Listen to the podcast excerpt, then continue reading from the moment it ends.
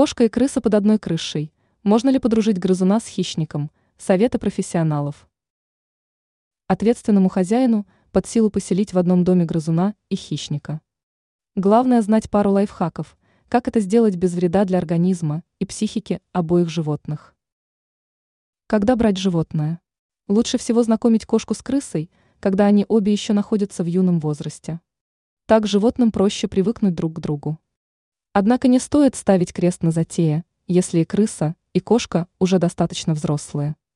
В таком случае вам пригодятся несколько советов. Подготовка. Если вы приносите крысу в дом, где уже живет кошка, позаботьтесь о паре моментов. Клетка крысы должна быть надежно закреплена. Дверца в доме грызуна всегда должна быть закрыта. Если кошка проявляет интерес к крысе, не ругайте ее. Кроме того, вам необходимо уделять кошке столько же внимания, как и прежде, чтобы она не ревновала грызуна к вам. И помните, никогда не кормите кошку и крысу вместе.